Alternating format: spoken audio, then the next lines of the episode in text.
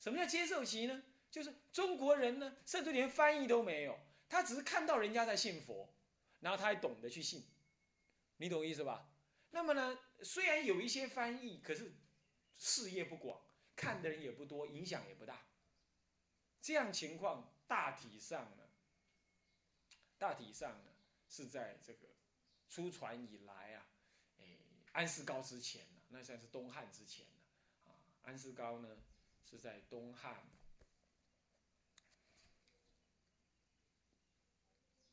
西元一四，呃，东汉建和元年呢，西元一四一四七年，也就是差不多用西元前二年到一四七之间呢，差不多用一百五十年，只是传入。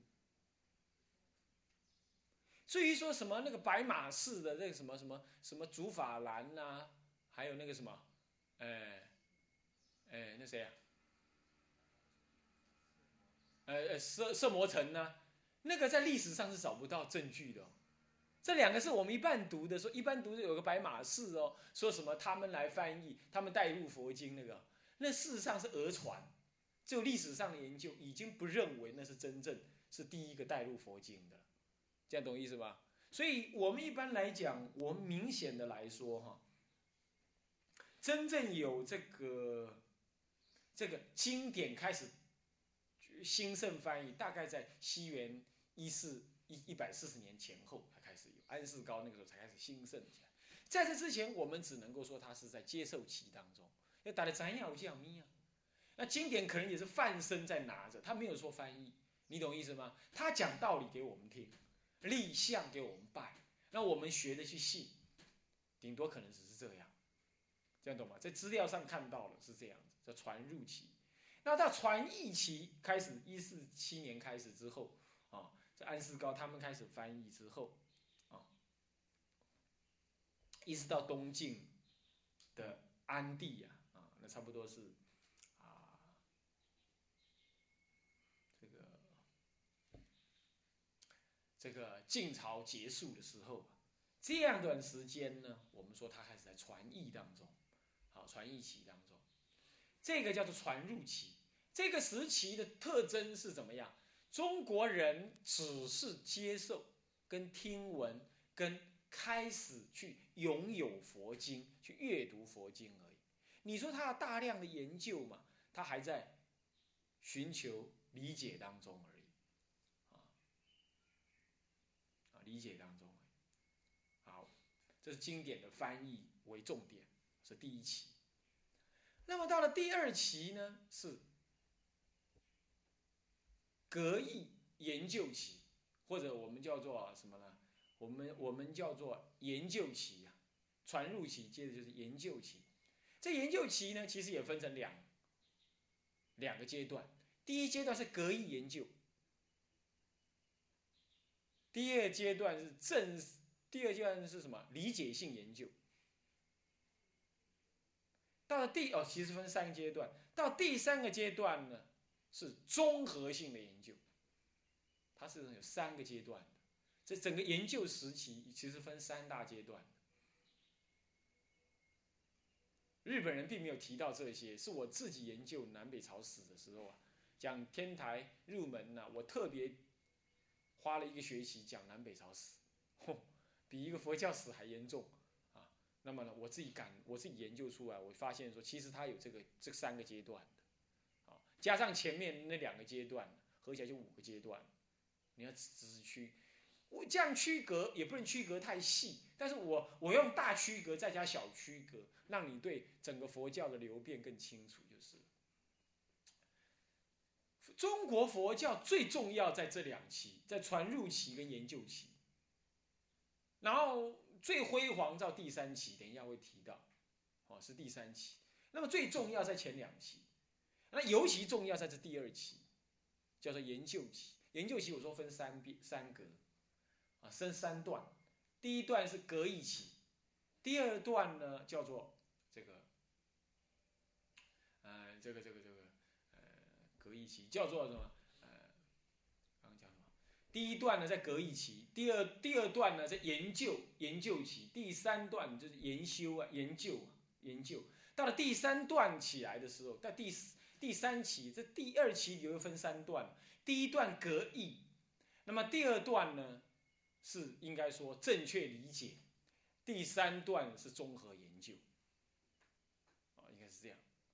第一段是格义，叫类比格义。第一段类比格义，帮我记一下啊，类比格义。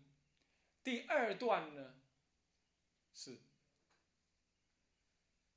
深化理解，或者叫正确理解也可以了。一般用深化会更好一点了啊。深化理解。第三段呢？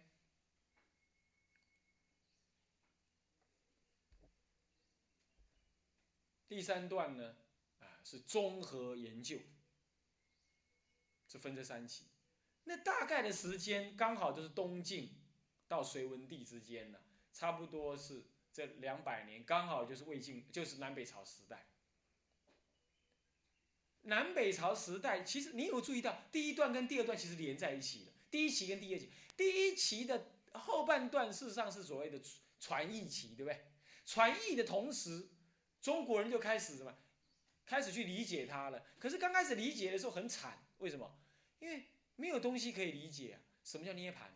涅盘这两个字没人懂啊！什么叫空？空就跟无合在一起。什么叫涅盘？涅盘就无为跟成仙合到一块去。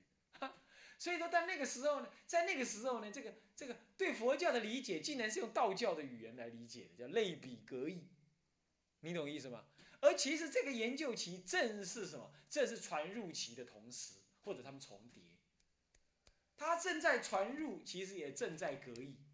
这样懂吗？这样懂吗？所以我们这种分歧没办法的断然的把它隔开，其实当中是有重叠的。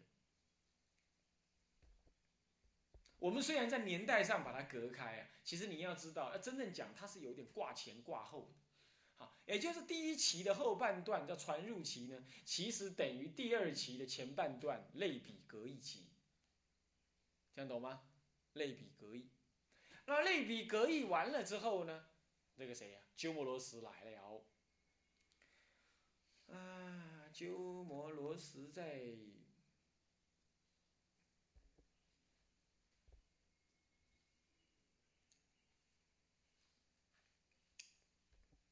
所以我刚刚那个分那个年代的分隔哈，我想我们暂时不理它，应该还是要修正。我刚刚的讲法还要修正，我再研究一下。但总而言之呢，分隔是这样分的，呃。我们先不管年代，我想跟你讲个大概念的，就在南北朝的时代才是进入这个研究期，而研究期的第二段呢，事实上叫做什么？叫做深入理解期。深入理解期事实上是从鸠摩罗什翻译完毕了之后才有机会进行的，但不是说那个时候就开始叫深入理解哦，不是。其实真正深入理解呢，应该在智者大师之前那一段，那一段学派。成立之间，好才是，才是这样，那是那叫学派成立的时候，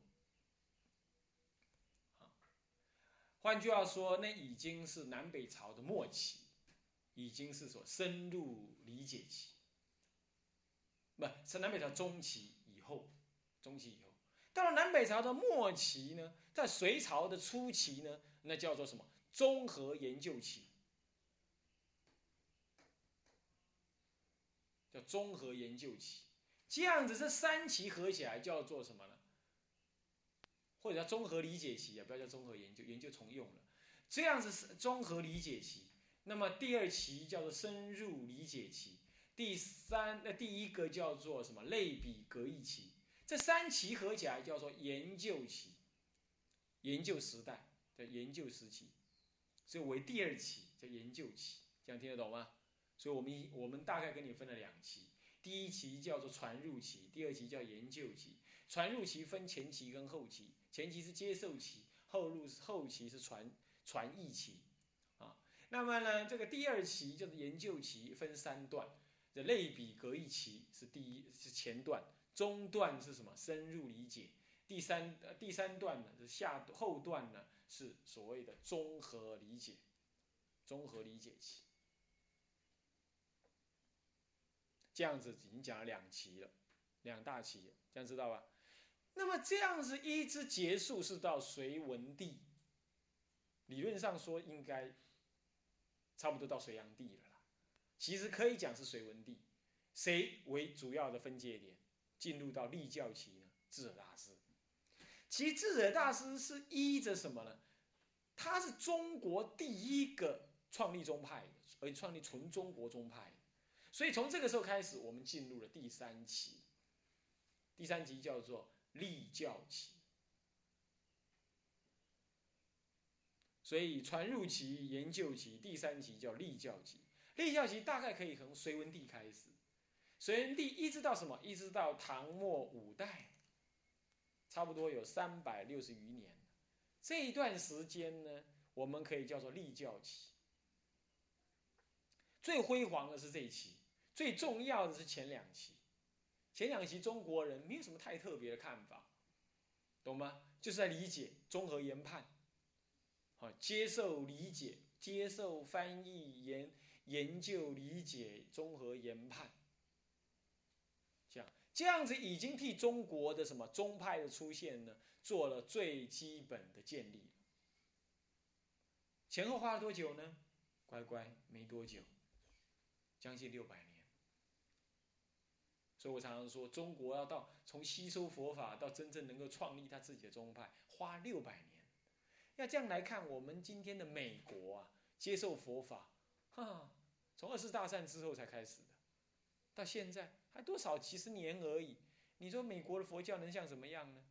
啊，所以说现在去美国的啊，当然都是菩萨喽，他弘扬佛法啊。以后美国人写佛教史，哈这些人都要写上去一笔的，啊，这是没错的。但是如果你说要到美国去修行，我看那是有点难了，啊，那那个是还是得在这个中国佛教，呃，这个中国佛教所在啊修好了，啊，因为一个国家一个民族要接受啊是很接受另外一个文化是多难啊。我们如果要了解美国接受佛教的难度。大概我们就要去理解我刚刚讲的那个电影的深思，啊，电影的深思，啊，同时也要去反省一下，当时中国花了多少力气去接受一个完全异民族文化啊的进来，啊，这个也是我们要琢磨的地方啊。所以南北朝，我们重点大概会讲第一期、第二期跟第三期，四五六我会分六期讲啊，我会分六期讲。那么，呃，一二三大概就是我们真正要学的了。四五六啊，啊有讲就有讲了，没讲带过就可以，你懂吗？你已经渐渐就没什么好太谈的了。到第四期或许还勉强可谈一些什么。到五跟六呢，就是用两堂课带过，让你们知所警惕，这样就可以了。啊，好，那么第三期，我们等一下再倒回来再来谈一下。第三集叫做立教，叫立教起，这是从隋文帝时代天台大师立教算起，一直到唐末五代，到了那五代终了啊，也可以几乎把它等于是灭法之后就差不多结束了啊。五代那个唐武宗啊，唐武宗灭法，啊，大部分那个时候就是，呃，梁唐晋汉周，梁唐晋汉周那个唐梁唐，其实在唐的时候。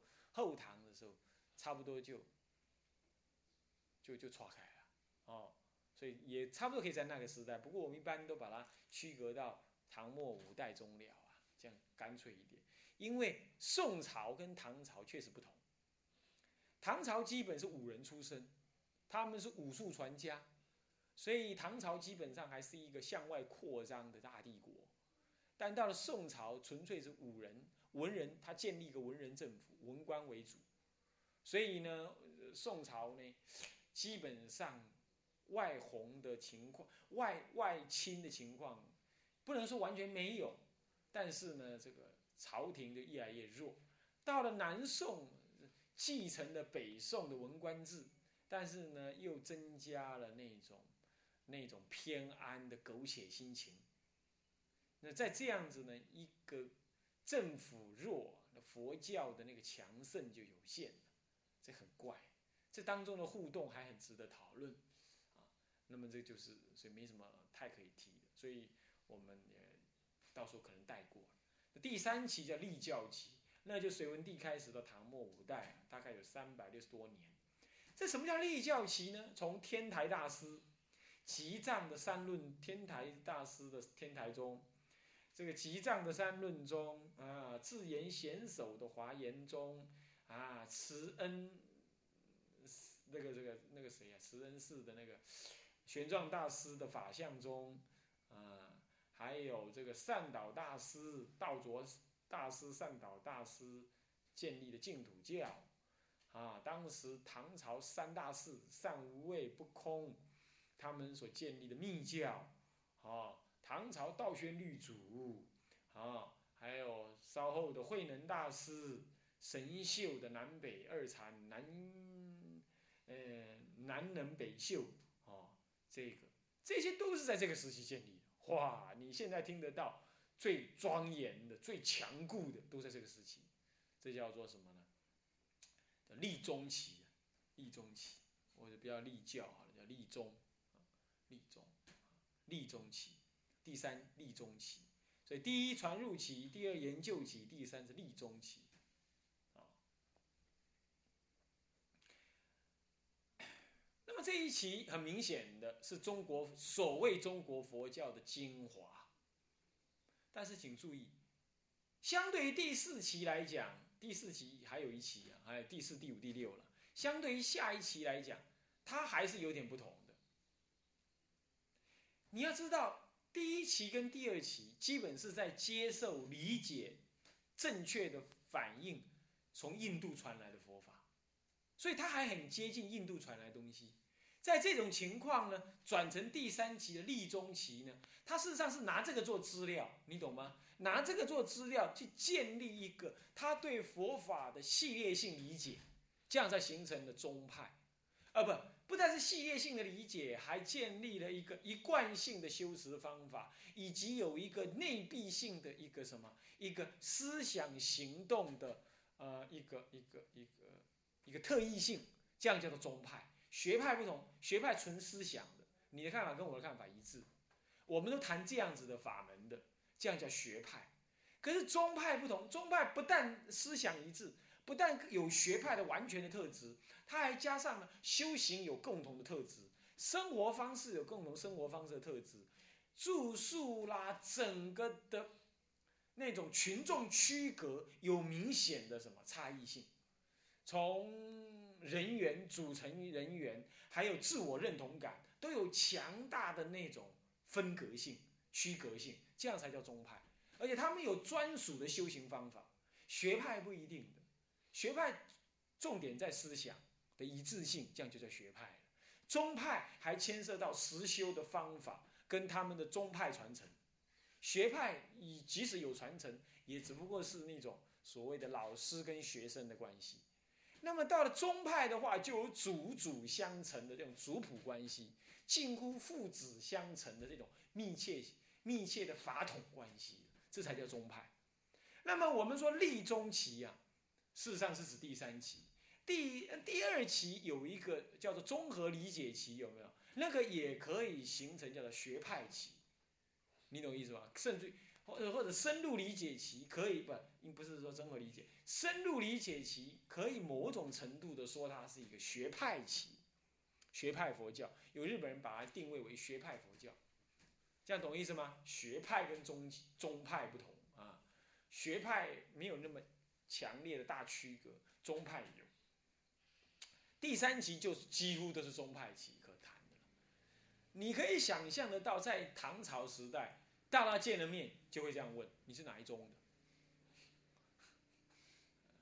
你不能想着你是混哪里的，这太难听了啊！你是哪一宗的？哪一宗的？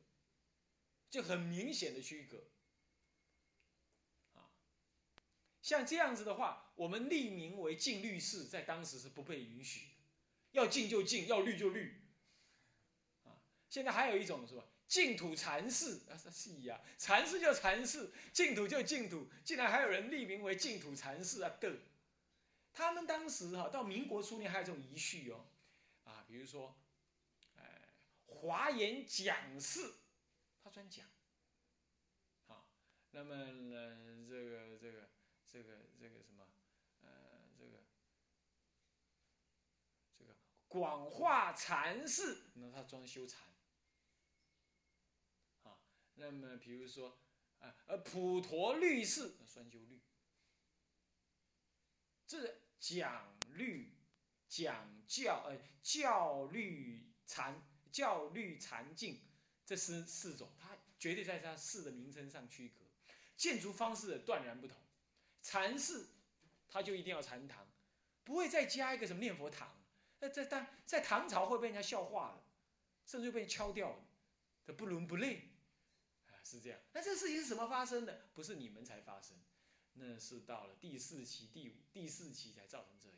尤其到第五期讲融合期的时候，哇，那事情就一发不可收拾，禅不禅，静不静，教不教，律不律，就是都有，都来了。这看好听，叫做回归佛法的本位啊，也可以说讲融合，呃，不避免对立；难听就是修行越来越模糊了，越来越模糊了。啊，咱们的课诵本就是这样子的产物。啊，里头是有华严宗的，也有天台宗的，你看。我们唱那个什么，譬如信海，同入什么？譬如信海，那纯然是华严宗的人所造啊。你们念成什么？弥陀什么？愿海，是不是这样子啊？那是你们又把人家转，懂吗？人家原来的是念譬如信海，是华严宗的教徒所建的，他们内部的用用词。那么很多的回向词，也有天台宗的回向，那也有华严宗的回向，也有禅宗他自个儿的，哇，弄在一块，这个我们可以分析得到的。那都是后来讲求综合的来这样，他弄了个半天，你要不你就是呼呼呼里呼涂的念念念念，把它念完吧，反正这样子每天的饭钱就够了，反正就这样念。那么呢，要不你要做观想，你不晓得用哪一宗派的思想来观想。天台讲什么？天台讲中道实相，华严讲十玄门，禅宗讲不立文字，净土宗讲但念往生。这观想的理路是不同的，禅宗呢心无一物，但向最上乘，这这做法都不太一样的。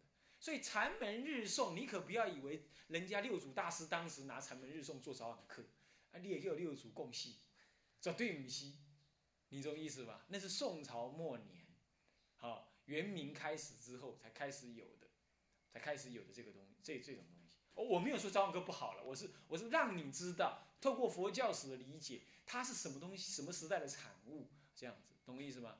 早晚课当然要做，但是你要知道它怎么产生的，啊，是这样子。好，那它是一个遗留的一个，你可以看得出来那个，哎，那个时代的产物，不是不好啊，也不是说啊那非佛说都不是，那当时也是佛说啊，只佛说的表现方法不同。好，OK，那么这是第三期，在第三期的立中期。啊，立呃立宗不是立教，是应该是立宗，啊，也不是立派，学派宗宗派，这个宗派这个是立宗期。立宗期结束了之后啊，哎，第四期就比较怪。第四期呢，一般来讲就是把整个宋朝当做是第四期。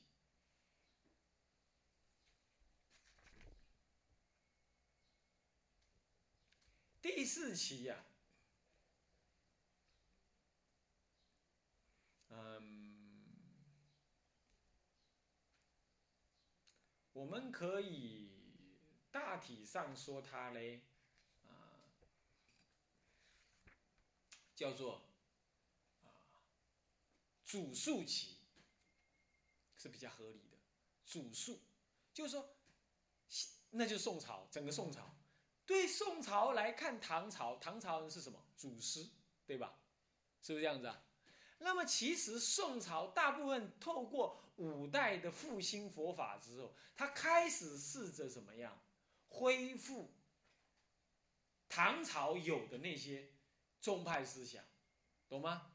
宗派思想，所以对他们来讲，那是祖师留下来的，他要一脉相承，所以叫做祖述起，祖师。著述为主的，已经进入在这个阶段。那个时候禅教律秘境也都有，密比较少了。禅教律禅教律也稍少了一些，早期还有，后来就失传。然后密静都还是存在啊，禅当然还是一样，尤其是这当中，尤其以禅宗祖师、禅宗的祖师禅的大为兴盛呢，更是为代表。这样各位了解吗？所以真正禅宗中国的禅法大兴盛是在宋朝。这个同时，它隐藏了另外一个兴盛的东西，那就是净土宗。所以永明延寿，他也出在那个时代。他自己是禅师，我们就念他是禅师，我们说他是禅师，但事实上他怎么样？他也传递了禅净土法门。你注意哦，你注意哦。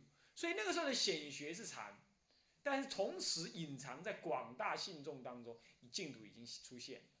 但其他的教律秘境呢，都有，但是都不强，都不强。为什么？因为经过五会昌法难过之后，哦，经过法难之后，那个强度就很弱了。这点你你们要知道，那就是唐五代末年。经过法难之后，那么它是祖述，为什么名字叫做祖述？因为对宋朝的人来讲，他的他的依的唐朝的祖师流传下来，这个时候就有点问题哦。第一，他时代已经区隔了，有一段时间的继承，所以他可能会忘记。你比如说像天台已经弱了好久了，哎，唐朝两三百年呢。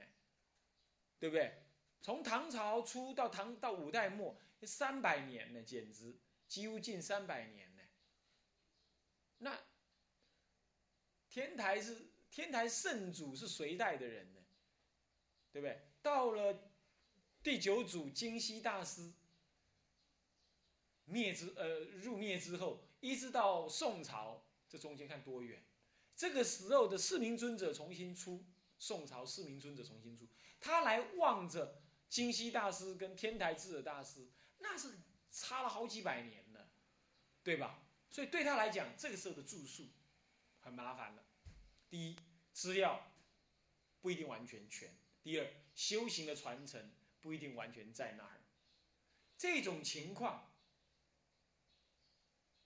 这种情况造成了什么？哎，时间到了吗？到了，超过了。啊，那怎么办？啊，那好，那么我们时间已经到了，不然我们就先讲到这里。我做个结论了，这种时代的情况，会造成怎么样？会造成了他在主述的时候经过了转移，这也就造成了所谓中国佛教发生期是在第四期，而不是在第三期。第三期立宗，但不等于就是中国佛教，它其实还是很主、很主述的西域传来的。各位这样了解吗？各位这样了解吗？那重点在第四期，所以主述一期。那至于它内容怎么样，我们下一堂课再说。向下文长复以来日。